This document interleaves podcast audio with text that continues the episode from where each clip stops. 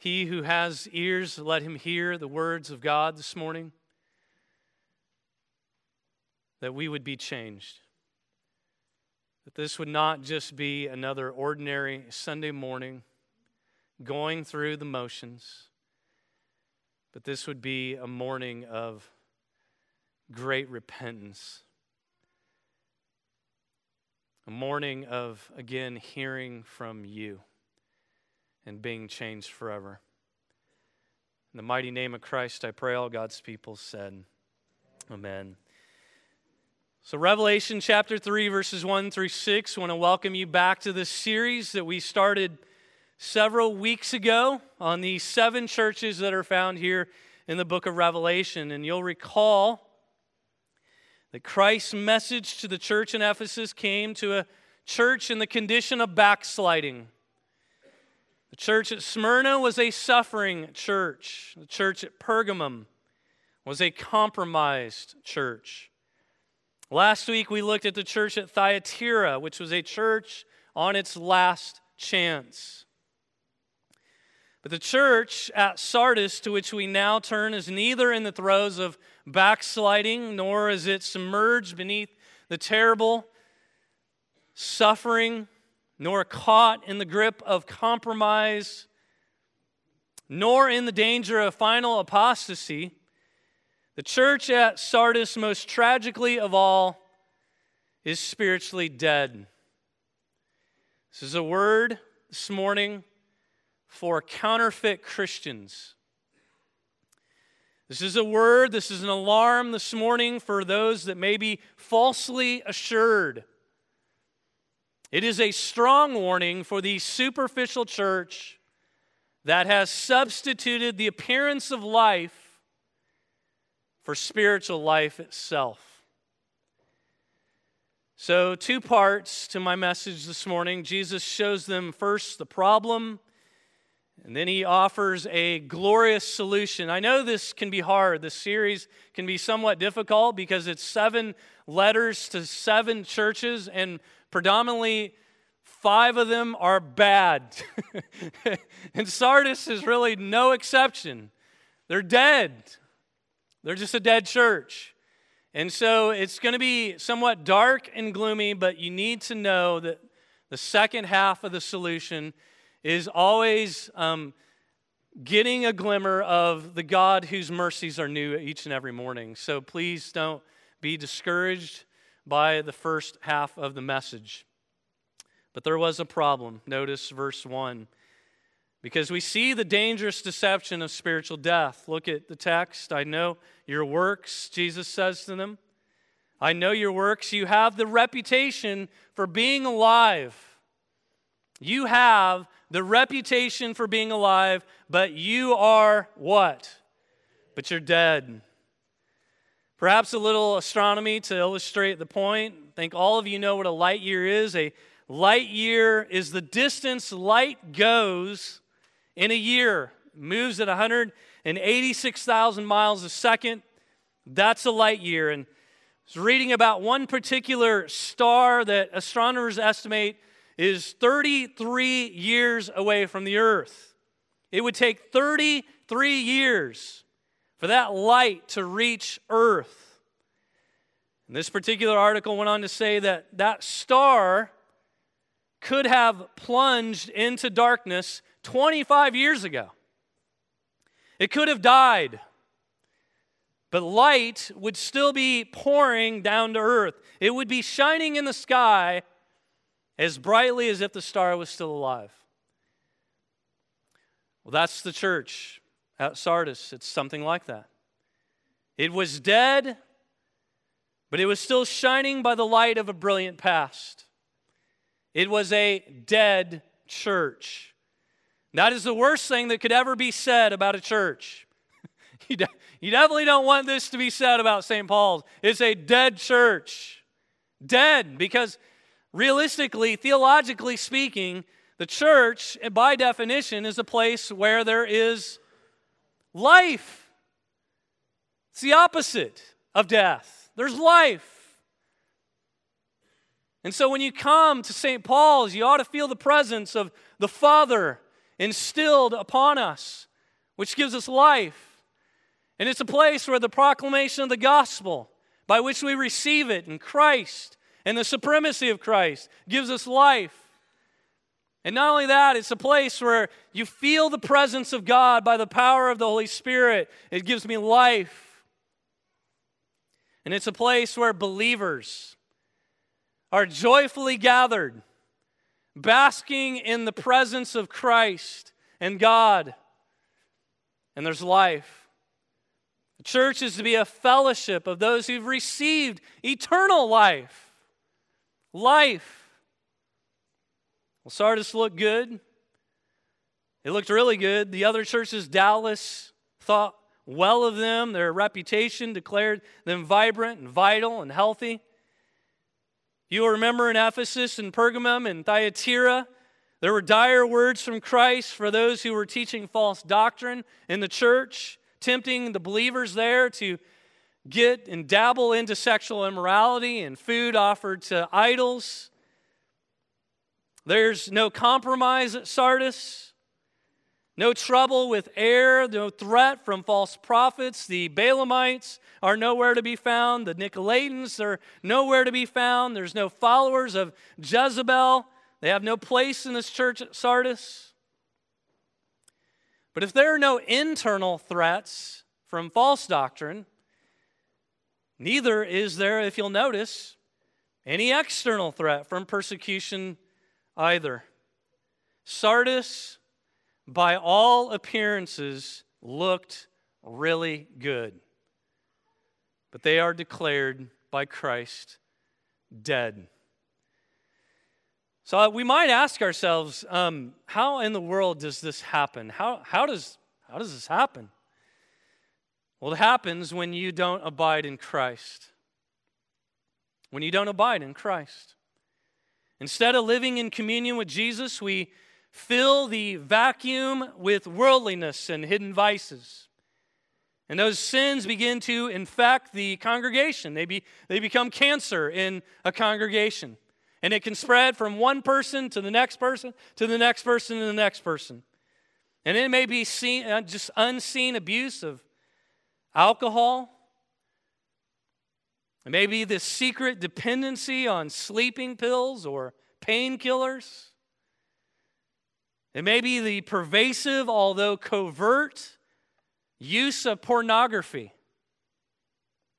It could be hidden infidelity that I've seen destroy a church, marriages that just are keeping up the appearances, but are living without any love, any intimacy. In churches, it may be, I, I, think this is what I've seen in my most tenured life of going to church, which was from birth, is people that are have a spirit of discontentment. Right? It happens with paint on a wall. it could be the paint in the nursery. Right? That just absolutely just discontents people. I can't stand that color and they become discontented.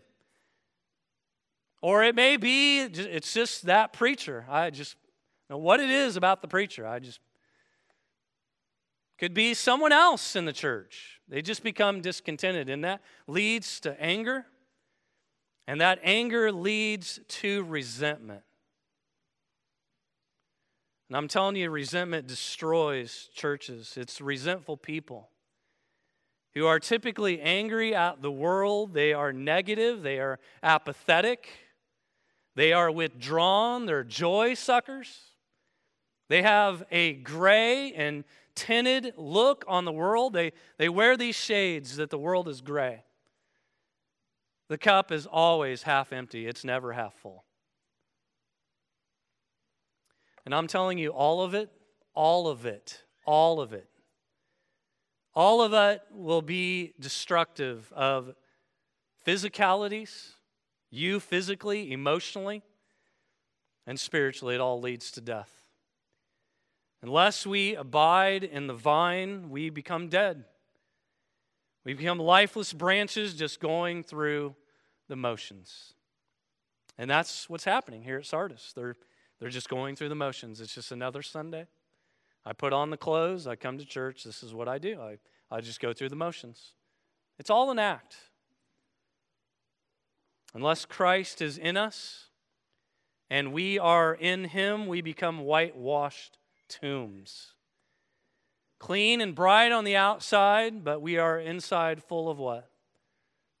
Dead man's bones. I know your works, Jesus says. You have the reputation for being alive, but you are dead. Well, what's to be done about the problem? This is where the news gets far better, becomes more joyful. There is a joyful solution. Notice there are four commands, four imperatives that Jesus gives them and gives us. Notice verse 2 wake up. Perhaps you need just a heavy dose of wake up juice this morning. We must be awake, he says, ready, prepared. There's to be watchfulness. He's calling them really to be the, the most fundamental habit that characterizes every truly living child of God. There is a pattern of spiritual alertness. There is a sensitivity to what is going on around you. Your spiritual life is heightened, your senses are heightened. You are feeding on Christ, and as He feeds you, you are sensitive to what's going on around you. Someone may be hurting, someone may be sad, someone may need help, someone may need assistance. You're alert to these things, you're awake. There is the receptivity of the work of Christ and the Word of God by His Spirit in our midst. They've been called to wake up. And notice he says, If you will not wake up, I will come like a thief in the night. And you will not know when I will come against you. Jesus is coming at the end of the age. You need to fundamentally know that that's true. You one day will be face to face with Christ. He's coming again. And it will be sudden and it will be unexpected, like a thief breaking in when no one's paying attention. Only the spiritually awake, only the living disciple of Christ will be ready on that day when he comes. You know the time. This is what Paul says in Romans 11. I love this. Listen to these words Romans 13, sorry. You know the time, that the hour has come for you to wake from sleep for salvation is nearer to us now than when we first believed. The night is far gone, the day is at hand. So then let us cast off the works of darkness and put on the armor of light. Something like that. Ephesians chapter 5 verse 11 Wake up, awake, O sleeper, arise from the dead, and Christ will shine on you. There's a call to spiritually awakening. Stop dozing contentedly secure in the mere appearance of Christian vitality. Wake up. Secondly, strengthen what remains. He calls us to strengthen what remains and is about to die. It's interesting to notice here in this context, however bad things have gotten at Sardis. As we've noted a few moments ago, there remains a remnant there remains some there that are still vibrant, that still have life. Verse 4 a few names that have not soiled their garments. Under pressure, no doubt. Like pebbles in a shoe. They must have been an irritant beneath the formalism and superficiality of the congregation. But what Jesus is essentially saying is this principle life follows life. Vitality in the Christian life is infectious. Wouldn't you agree? Isn't there something about being around someone who's godly that you're just kind of like, I, I love to be around that guy? I mean, they're just, there's just something about their countenance that just picks me up. That's the idea. That's what Jesus is saying. Strengthen what remains. Don't squelch them. Strengthen their hands, follow their lead. Learn to follow Jesus from them and with them. Go and find a living, passionate disciple of Jesus Christ and watch and listen and learn that Christian vitality is infectious. And maybe you'll find yourself turning for real at long last, being connected to the true vine, which is Christ, that his life may fill you too. So wake up, strengthen what remains. And then, thirdly, remember. Look at verse 3. Remember then what you have received and heard. Remember.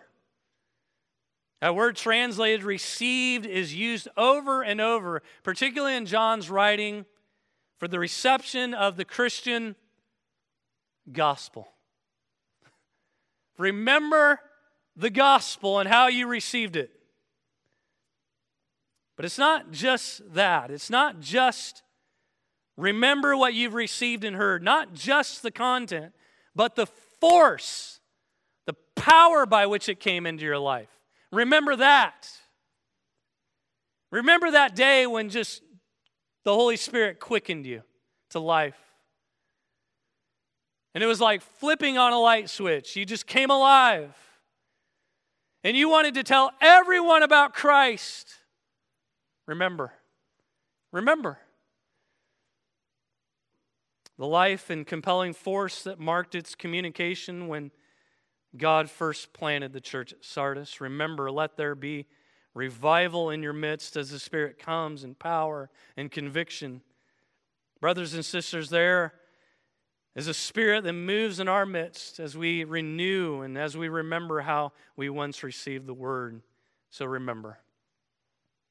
Then, lastly, in closing, do more than simply remember the word, keep it. He isn't calling them to melancholy nostalgia, looking back to the glory days. Remember, yes, but now keep the word too. Keep the word. The first thing that the word calls us to do as we keep it is the last thing that Jesus calls this church to do at Sardis. He calls them to repent, turn back, bring your secret sin into the light confess, get help. Stop using Christ and his worship as a front for life driven by the world's priorities and values. Guilty, dirty, ashamed, though you may now feel, if you will hear the warning of Christ, if you will turn back to him, those whom he affirms here as those who have not soiled their garments, who will walk with him in white that will be the company among whom you will find your own place by His grace. He will make you clean. He will make you clean. The church at Sardis is dead, church, but even so, you need to know this that all is not lost. Jesus here is offering life to them, and He's offering life to us if we find ourselves described here. Let's pray. Father, thank you for your word this morning. May you penetrate our hearts. May repentance happen if it needs to happen. And so, Spirit, fall. Convict us if we need to be convicted. And be glorified at St. Paul's. Be glorified. Be lifted up. May this church be alive. May people come into this building, the church building. May come, people come into Scarden and the CY building and Door Hall and Sunday mornings, and may they say, I feel the presence of Christ. I feel the Holy Spirit in this place. I want to be with these brothers and sisters. And as we walk this life through the power of Christ and the Holy Spirit, may you help us. We need your help as well. And we ask all these things in the mighty name of Christ, our Savior. All God's people said.